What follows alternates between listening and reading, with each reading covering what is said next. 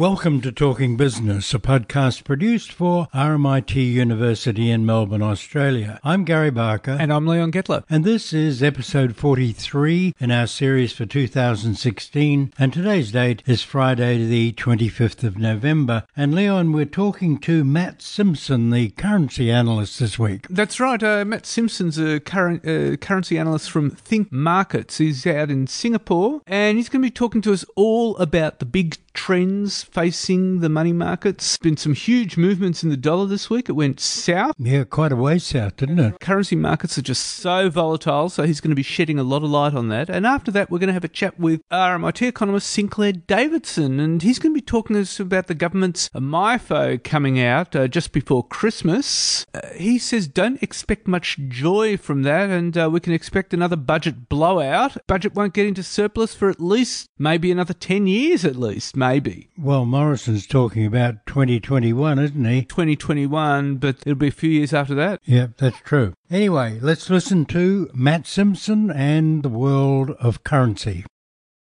Matt Simpson, tell us a bit about the currency markets at the moment. They seem to be so volatile. Yep. Um, the Trump victory certainly had a huge awakening call across global markets in general. Now, I think the if you want to pinpoint the moment that uh, it turned to risk on, it was when Trump gave his victory speech last week. Since then, you saw a lot of traders recalculate what was going to happen, and all of a sudden, it seems like Trump has saved the world. You got the reflation trades back on, um, which ultimately assumes we could not only get a, um, a December hike from the Fed, but we could actually get another two or three maybe next year. Um, so the pretty common theme that's been um, occurring since last Wednesday um, is long dollar, short emerging markets, um, based primarily on expectations of um, more uh, hiking from the Fed, and but also because we don't know exactly which policies Trump's going to implement. Um, if you're an export nation, you're probably a little bit worried right now, and that's seeing money flow out of uh, the emerging markets for, for those both reasons. Um, when you look across other markets, uh, some of the majors, the Aussie dollar is still relatively stable Uh, against the U S dollar, stubbornly so. I guess that's why it's called the battler. Uh, you've also got the Kiwi dollar, bit of negative sentiment there, of course, from uh, the unfortunate earthquakes, uh, but that's holding up relatively well. Um, and I think we're now in a situation where um, traders probably haven't fully priced in the prospect yet for the rate hikes. So if you get any good data from the U S, um, I think it's just further reasons to fuel that bullish fire. So uh, looking at further ahead, where do you see it going? Well, I think we're in a bit of a funny time now, because if you look at between now and January and Trump comes in, it's the market's got very political all of a sudden. Now, we know that he's not even in yet, and it's a lot easier to say things on a campaign than it is to get them through. So the uncertainty at the moment is what's he going to get through, when, when he's going to announce it, and what order. Um, but at the moment, if let's assume that he's going to get everything right and that he promised, um, or even half of it, um, then it's going to be pretty bullish for the U S dollar, I'd say, going into the rest of the year. Um, it's also going to be bullish stocks as well, uh, bearish of bonds. Um, nothing goes in a straight line, of course. Um, but I think really, as we started, I actually thought this was going to be a carbon copy of last year. Year, where we get to December, we get a measly rate hike and a really disappointing statement. And that would have been bearish for the U S dollar and supportive of commodity currencies. Now, I think what's probably going to happen is it's all going to be about that statement. And if we get further hawkishness in that statement in December, then it's probably going to start the Aussie and the Kiwi on the back foot on the, on the start of next year. In fact, if I look at Aussie at the moment, we're trying to look for an inflection point now. Later this week, you've got two key indicators, which I'm keeping a look on, which is uh, the um,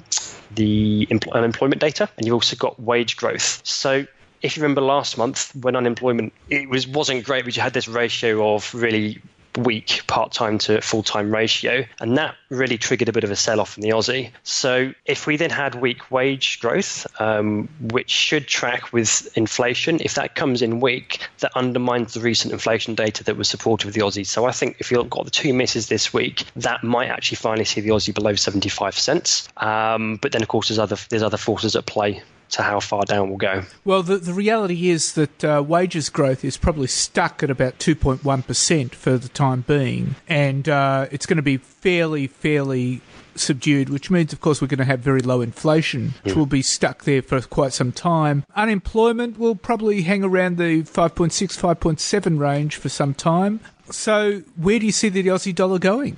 So going back to the employment data uh, very quickly, I've noticed that traders aren't really reacting much to the unemployment. So if you've got a really week full-time culling and an okay part-time, they took more notice of that on the day than the unemployment, which went down to five point six. So that's what I'm saying. If we do get another repeat of that, where I think it's, uh, you look at the, the ratio of jobs isn't skewed towards full-time jobs, then that might rule break. I mean, technically, you're above seventy-five point five. You've got, you're literally sat right now on the two thousand sixteen bullish trend line from the low. So it's at a pivotal level.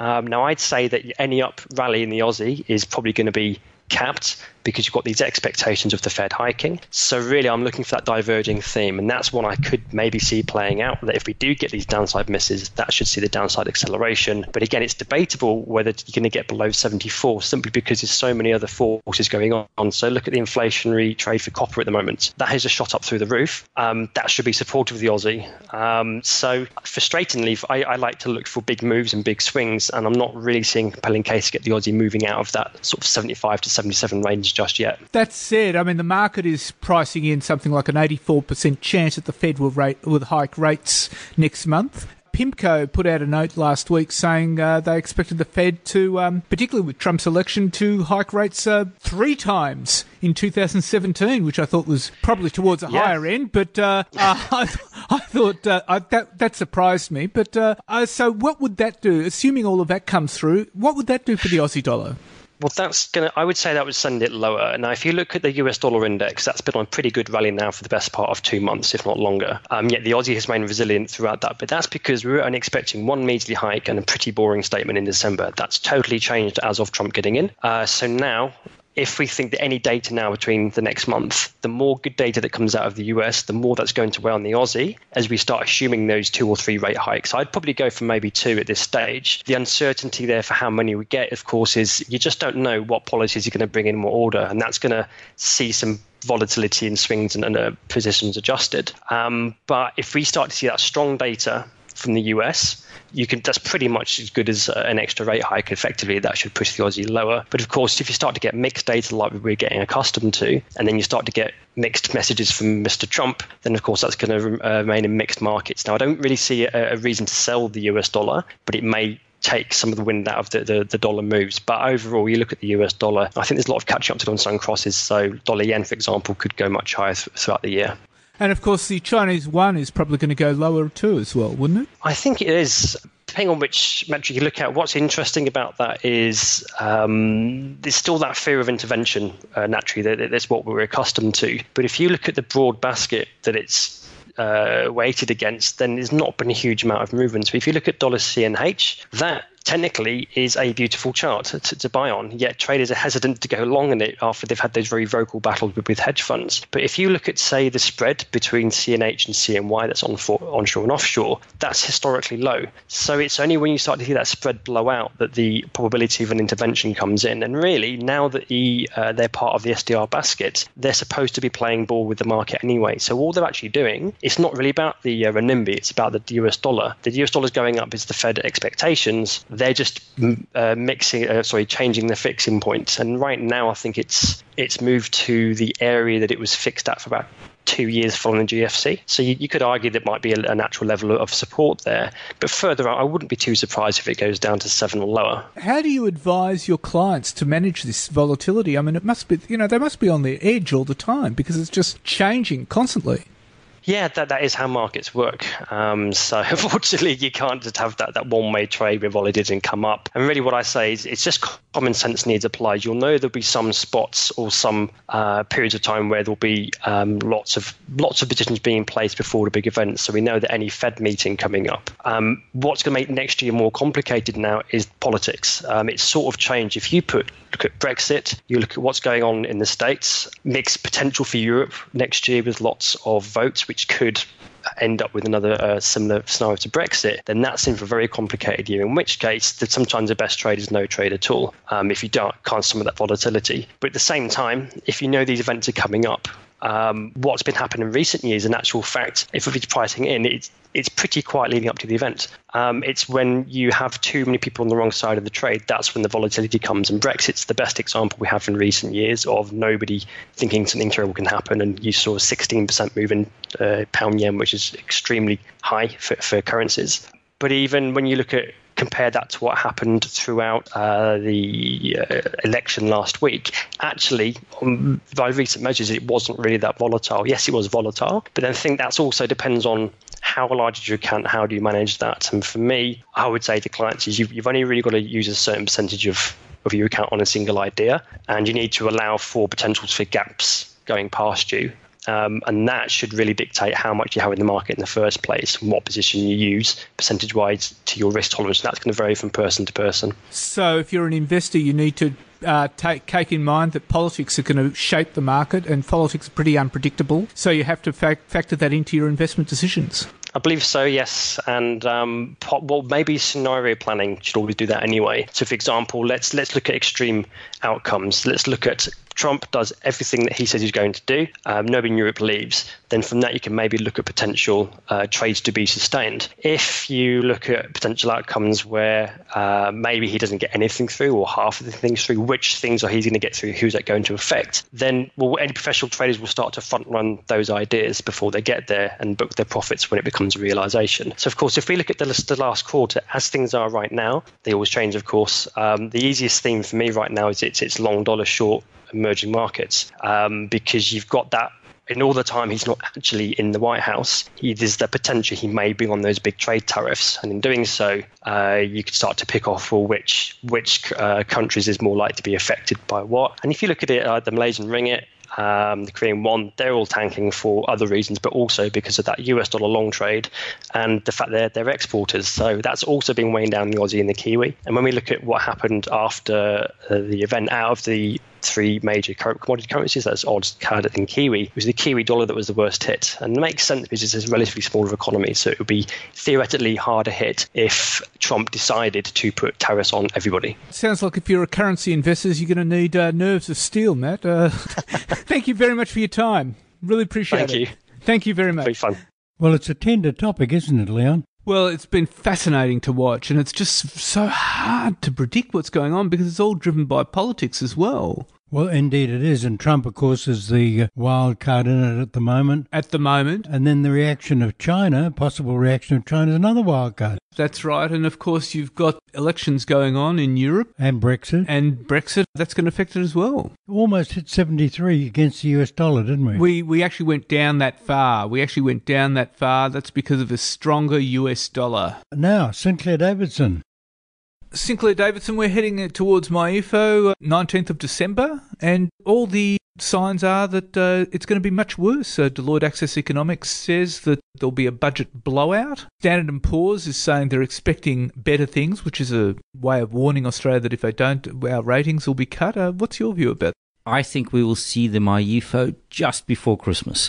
Um, if they could get it out at midnight on the twenty-fourth, I think they will. It's it, it's not a good sign at all. I, I think the, the the warning of a forty billion dollars budget blowout um, is, is, well, not forty billion dollars, but a, a deficit of forty billion dollars is about three billion dollars more than what we were led to believe at uh, the last budget.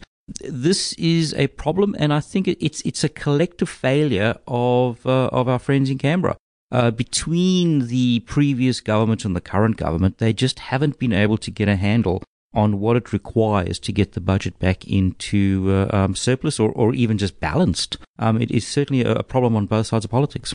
Well, they're, they're trying to drive cost cuts through the uh, Senate at the moment. The the cost cuts that they are pushing through very often are very small items. They're very symbolic items. It's form above substance. There isn't actually a serious commitment to belt tightening, um, a serious commitment to cutting back. Uh, they've been trying to push through, you know, small deviations here and then, changing taper rates, um, and then also uh, clamping down on concessions, which is actually really a tax increase. So they, they've been trying to increase taxes where they can, and they've been doing very marginal changes around uh, um, actually cutting expenditure. And I think that is the problem. If, if, if you recall back to nineteen ninety-six, when the Howard government first came into office, the first couple of years they cut spending very dramatically, and we grew after that. Neither Mister Swan nor Mister Hockey nor Mister Morrison seem to have it in them to, to sort of exercise that level of discipline. At the same time, though, the uh, they've got the omnibus bill through.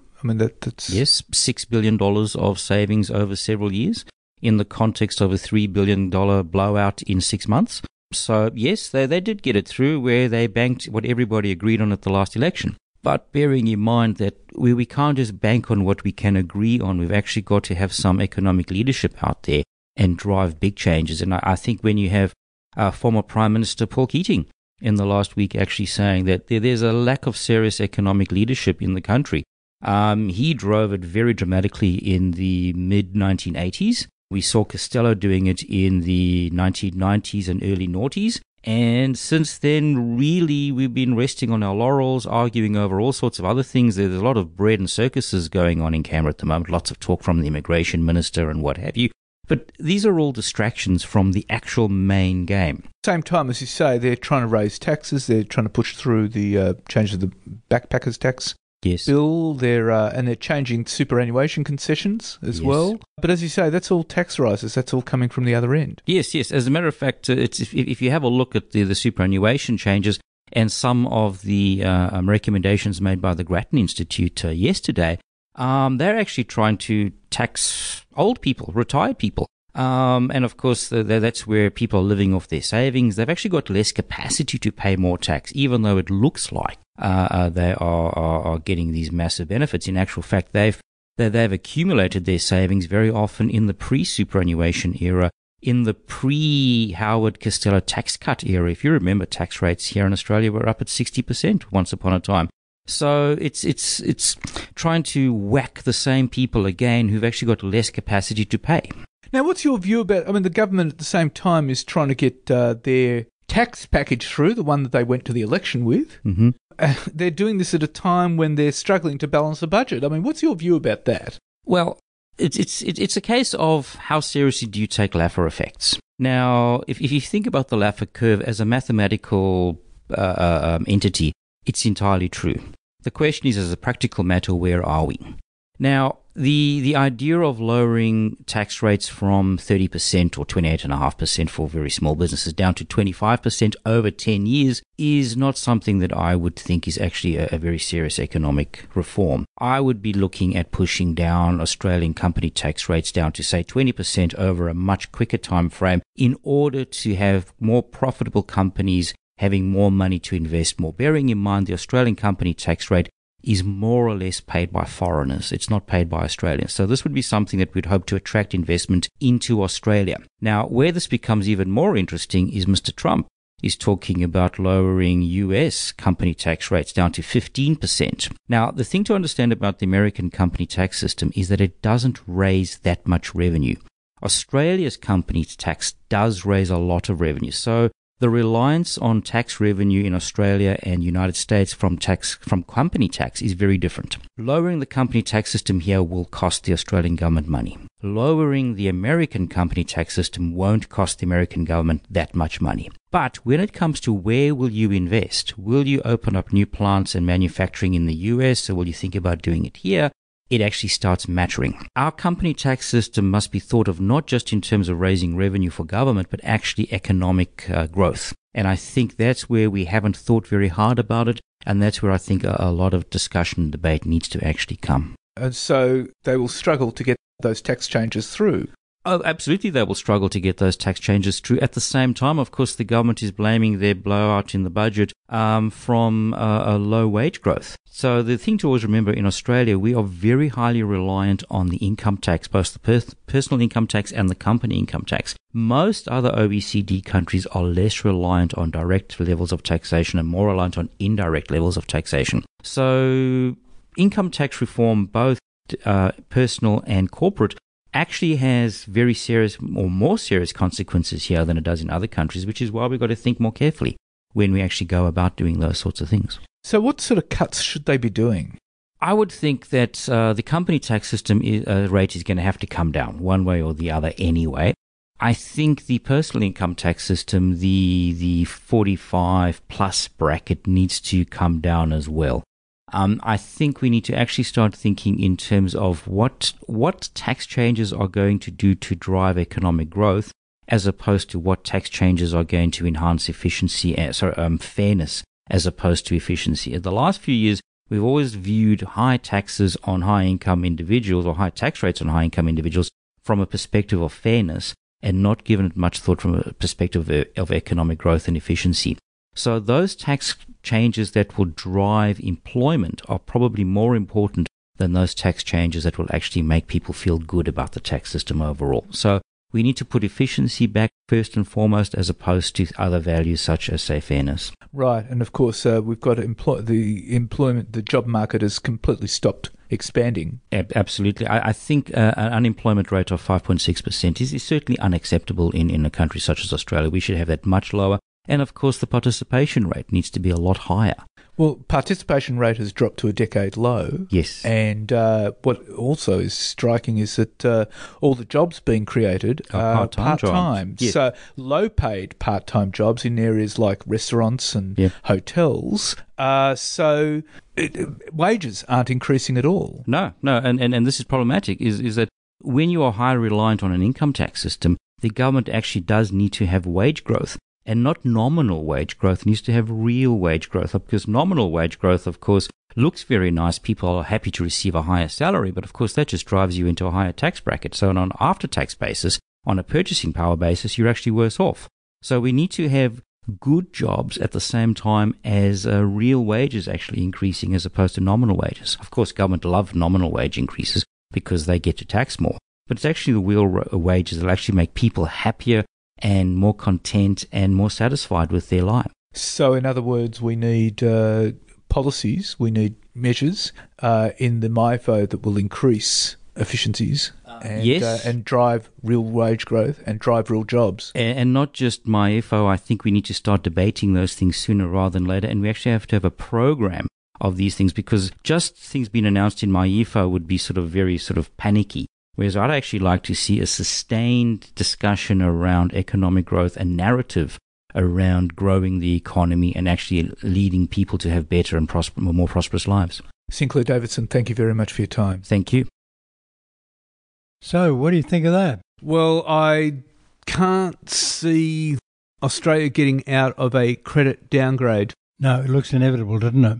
That's yeah. right. I mean, Standard and Poor's has basically intimated that this week. Yep. And the others will follow along. That's right. So we're taking a bit of be- a bit of a beating. Absolutely. All right. Now, the news, and that's just as vigorous. For a start, President-elect Donald Trump has declared that the Trade-Pacific Partnership is toast, releasing a video on his Facebook page this week which outlined his key policy platform ahead of his inauguration on January twentieth. Mister Trump vowed to pull out of the T P P, which is the largest trade pact in history, uh, which Australia's signatory to. And I notice uh, Australia's still holding out hope. Uh, Steve Siobo, our trade minister, was talking about maybe we can keep the T P P going by bringing China or Indonesia. Shinzo Abe was right when he said, without the U S, T P P's dead. Absolutely. You'd have to agree with him. You'd have to agree with him on that. Now, of course, that, that came after leaders of the twenty-one Asia-Pacific nations ended their annual summit pushing back against protection in the face of increased public scepticism about free trade, highlighted by the election of Donald Trump. The Asia-Pacific Economic Forum closed in Lima, Peru, with a joint statement seeking to protect free trade, including the Trans-Pacific Partnership Pact, which had been uh, thrown into doubt following Trump's election. And of course, Trump had campaigned against the T P P, calling it a disaster, a rape of our country, that he claimed would send jobs overseas. And he'd also pledged to renegotiate the twenty-two-year-old North American Free Trade Agreement and adopt a much tougher trade stance with China. And his anti-trade campaign and pledged to staunch the flow of imported goods from China and Mexico won him crucial blue-collar votes in what had once been Democratic heartland states of Ohio, Michigan, Wisconsin and Pennsylvania, helping to swing the result his way. But, you know, I think it's really, really looking not looking good for the T P P, Gary. Well, that's right. I think it, it's the death knell already. But what doesn't seem to concern Trump is that if the U S pulls out of the T P P, the T P P dies and China moves into the gap. China's already got the The free trade area for Asia Pacific going. There's the Regional Comprehensive Economic Partnership, and that's ASEAN and us and New Zealand. You get to the point and say, well, okay, do we need the T P P? T P P it, at all. And the other issue about Trump is, I mean, how much can he really deliver? Uh, these are people, middle-class people on stagnant incomes, mm. and they're not going to want handouts. No. They don't want handouts, and they don't want necessarily tax cuts. They just want economic empowerment. Issues like uh, revolutions in transport and technology have uh, changed employment right round the world. So what's Trump going to do about that? I can't see him delivering. No, that's right. And then, you know, during the election campaign, he says he's going to rebuild the U S automotive industry. How? You know, China is already the world's biggest car maker. The Europeans are no slouches. Japan and Europe basically scuppered the American automotive industry. How are you going to rebuild that? That's right, indeed. Anyway, don't expect Scott Morrison's mid-year budget update next month to make any difference. According to Deloitte Access Economics, wages and a weaker labour market will drag it down. And Morrison can't rely on high coal prices to boost government revenues. Access Economics uh, says wages and jobs are important because they affect the tax take, and the soft wages growth will see Treasury cutting its forecast for personal income tax revenue, blowing the budget deficit out over four years to one hundred eight point eight billion dollars. That's up from the eighty-four point six billion dollars forecast in the May budget. Potentially, that will delay Australia's forecast returning to surplus in two thousand twenty to twenty-one by at least another year, as we discussed with Sinclair. And the warning from Deloitte might be politically important, with BlackRock, the world's largest moneymaker, last week warning that Australia could lose its triple A credit rating next month if there are signs of further deterioration in the government's interim budget review. And indeed, Standard and Poor's was saying the same thing this week. Now, Deloitte Access Economics predicts that the take, tax take on individuals will fall short of the budget forecast by one point three billion dollars in two thousand sixteen seventeen and by two billion dollars in two thousand seventeen eighteen. That's really important. So it's a slow wages growth that's holding everything up. In a sense, it's zero growth, wages growth, isn't it? I mean, Morrison says Parliament must pass savings and revenue measures in the next week or so to protect the nation's triple A credit rating, while signalling the government's two thousand twenty to twenty-one return to surplus could again be delayed. So let's see. Now, big news uh, this week, Gary, was that the government is now confident it will have the numbers to pass its complete package of industrial relations form after the first of its critical bills passed the Senate in a late-night sitting, and the Senate passed a controversial bill to establish a registered organisations commission at two fifteen a m on Tuesday. And the legislation will see union officials regulated the same way as company directors. Now, the bill, of course, was one of the two that Malcolm Turnbull used as triggers for the July second double dissolution, and the government only secured the support of the Senate crossbenchers after agreed to new federal whistleblower laws to secure the votes of Nick Xenophon team senators and independent Senator Darren Hinch. Now, the second bill is the one re-establishing the Australian Building and Construction Commission, and debate around that bill is expected to be much more rugged, and a final vote on that might not be until next week. But it looks as though it's um, on its way in. Well, Darren Hinch reckons it's going to be a Christmas present for Malcolm Turnbull. Yep, that's right. And he says if they if they squib it, he and the Xenophons will um, go after them. That's right. Now, the uh, other interesting thing is another big win for the government was its three billion dollars suite of superannuation changes cleared the Parliament with the Senate support of the crossbench. And the package includes non-concessional super contributions being limited to one hundred thousand dollars a year from July first, two thousand seventeen, down from uh, one hundred eighty thousand dollars now, with scope for catch-up contributions. Individuals with a super balance of more than one point six million dollars will no longer be eligible to make after-tax contributions. And these measures represent the most significant change to the system in more than a decade. And of course, it came after a great deal of heartache for the government because it actually cracked down on high-income earners, and that alienated the Liberal Party base. It, it had to come, though. That's right. Yeah, they were stacking away millions at fifteen percent tax. That's right. Well, it had to happen. Now, uh, Treasurer Scott Morrison has hinted that the government might consider a Grattan Institute proposal to wind back tax breaks for older Australians that could save about one billion dollars a year. And the tax break sees many seniors paying less tax than younger workers because the senior and pensioners tax offset and the higher Medicare levy income threshold. Seniors also receive a higher rebate on their private health insurance than younger workers on the same amount of money. And the Grattan Institute, in a report on Monday, recommended the government remove three tax perks, claiming these were unjustified. They flowed primarily to people who were well off at a time when younger households were carrying the burden, fixing the budget. And Morrison said the proposals had to be considered in the context of the government's full program of savings measures that's trying to get through the Senate. The other interesting th- bit of news uh, for the economy was that the falling Australian dollar and last week's disappointing jobs figures showing no growth in the labour market have dented consumer confidence. The A N Z-Roy Morgan Consumer Confidence Index tumbled two point three percent in the week ending November twentieth, and that followed a marginal zero point three percent increase the week before. Now, alarmingly, household views on economic conditions over the next twelve months and five years crashed five point six percent and seven point five percent respectively in one week, and in a bad sign for retailers in the lead-up to Christmas, household views on whether now is a good time to buy a household item fell zero point seven percent, and that followed the one percent fall last week. Well, more bad news for retailers is that with barely thirty shopping days until Christmas, WISPEC research shows Australians plan to spend less this Christmas than they did last year. In its November Consumer Sentiment Report, the bank posed an additional question. Are they planning to spend less, about the same, or more than last year? The results show consumers taking a more restrained approach in two thousand sixteen. thirty-four percent plan to spend less, fifty-two percent the same, and fourteen percent more. And that compares to thirty percent spending less, fifty-three percent spending more, and seventeen percent the same in two thousand fifteen. That left the two thousand sixteen reading at seventy-nine point nine, down from eighty-seven in two thousand fifteen. Now, the value of construction work has nosedived four point nine percent to a value of forty-six point one five billion dollars in seasonally adjusted terms. The figures from the A B S were far more severe than the analyst forecast of one point seven percent fall. In percentage terms, the value of construction work done has fallen eleven point one percent from a year ago. The figures not only reflect the downturn in the mining industry, they're all over the place. Our residential building work rose zero point six percent, but non-residential building work was down three point one percent for the September quarter. Engineering work fell five point six percent, and the seasonally adjusted estimate of total building work fell five point seven percent to twenty-five point eight billion dollars in the September quarter. Melbourne's the big worry, of course, with all the big apartment blocks in uh, the C B D, and a lot of them are empty. That's right. Lord Mayor Robert Doyle's concerned that uh, the apartment towers are crowding out offices. Good, interesting corporate news, Gary. This is really, really fascinating. Boral expects to substantially increase the size of its U S division with the three point five billion dollars acquisition of U S-based construction material manufacturer Headwaters.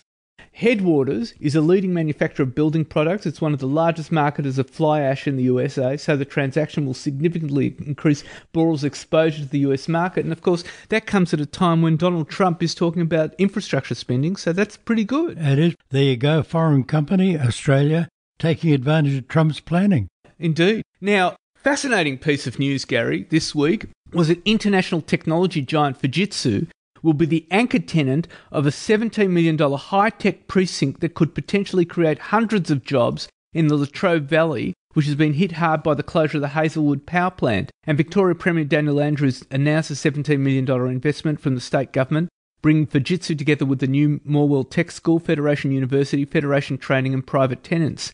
And the aim is to promote innovation, productivity and job creation, focusing on growing sectors in Gippsland such as new energy, health, food and fibre, and professional services. Fujitsu will open a health a service centre at the precinct, helping drive an innovation laboratory where local research, business and education sectors will have access to Fujitsu's computer and data and analytics capabilities. Now, this announcement comes several weeks after French utility Engie said it would close its Hazelwood power station in March. Of course, Hazelwood closures would see one thousand jobs lost in Morwell, a town with an unemployment rate of close to twenty percent. And construction of the precinct is expected to create eighty new jobs, and there's an expectation that hundreds of new jobs will follow. I mean, that, that's great stories. It's it? a very good story, yeah. Victorian Labor government. I think that's a really, really good move. Pattern of what they were trying to promote there suits Gippsland because it's a great food bowl. Now, Australian agricultural company profit has dipped four percent to forty-seven point nine million dollars for the six months to thirtieth of September. At the same time, however, the uh, A A C O is building its branded beef sales, and that's where the profit is, from eighty-six percent of total group sales to ninety-two percent. And the company shifted its strategy from live cattle to premium branded meat. It's the biggest provider of Wagyu beef in Australia. Its sales revenue has fallen from two hundred fourteen point one million dollars in the six-month period, down from uh, two hundred sixty point seven million dollars in the same period. As I said, it has the world biggest Wagyu beef herd, and it plans to roll out more of its Wagyu, Wagyu beef launches overseas in two thousand seventeen, and it launched its flagship luxury Westholme and Wailara brands in October in Singapore. Plans to launch these brands to other key markets over the next eighteen months, and Wagyu branded sales for the first half of the financial year rose by six percent in value to thirteen dollars fifty-nine. So what, what they're really doing is aiming at the growing wealth of the middle classes in Asia. And Wagyu beef is the way to go. Absolutely. Absolutely. And that's it for this week, Gary. Great, Leon. Next week, we've got a great chat with uh, Jerry Tucker, who runs Nice Systems, and he's going to be talking to us all about privacy. It's a nice name, Nice. Nice, indeed, indeed. And that's it for us this week. You can tune in to us on Talking Business, on Twitter, on Talking Biz, B R Z Z, or on Facebook. In the meantime, stay safe, and we'll talk to you next week.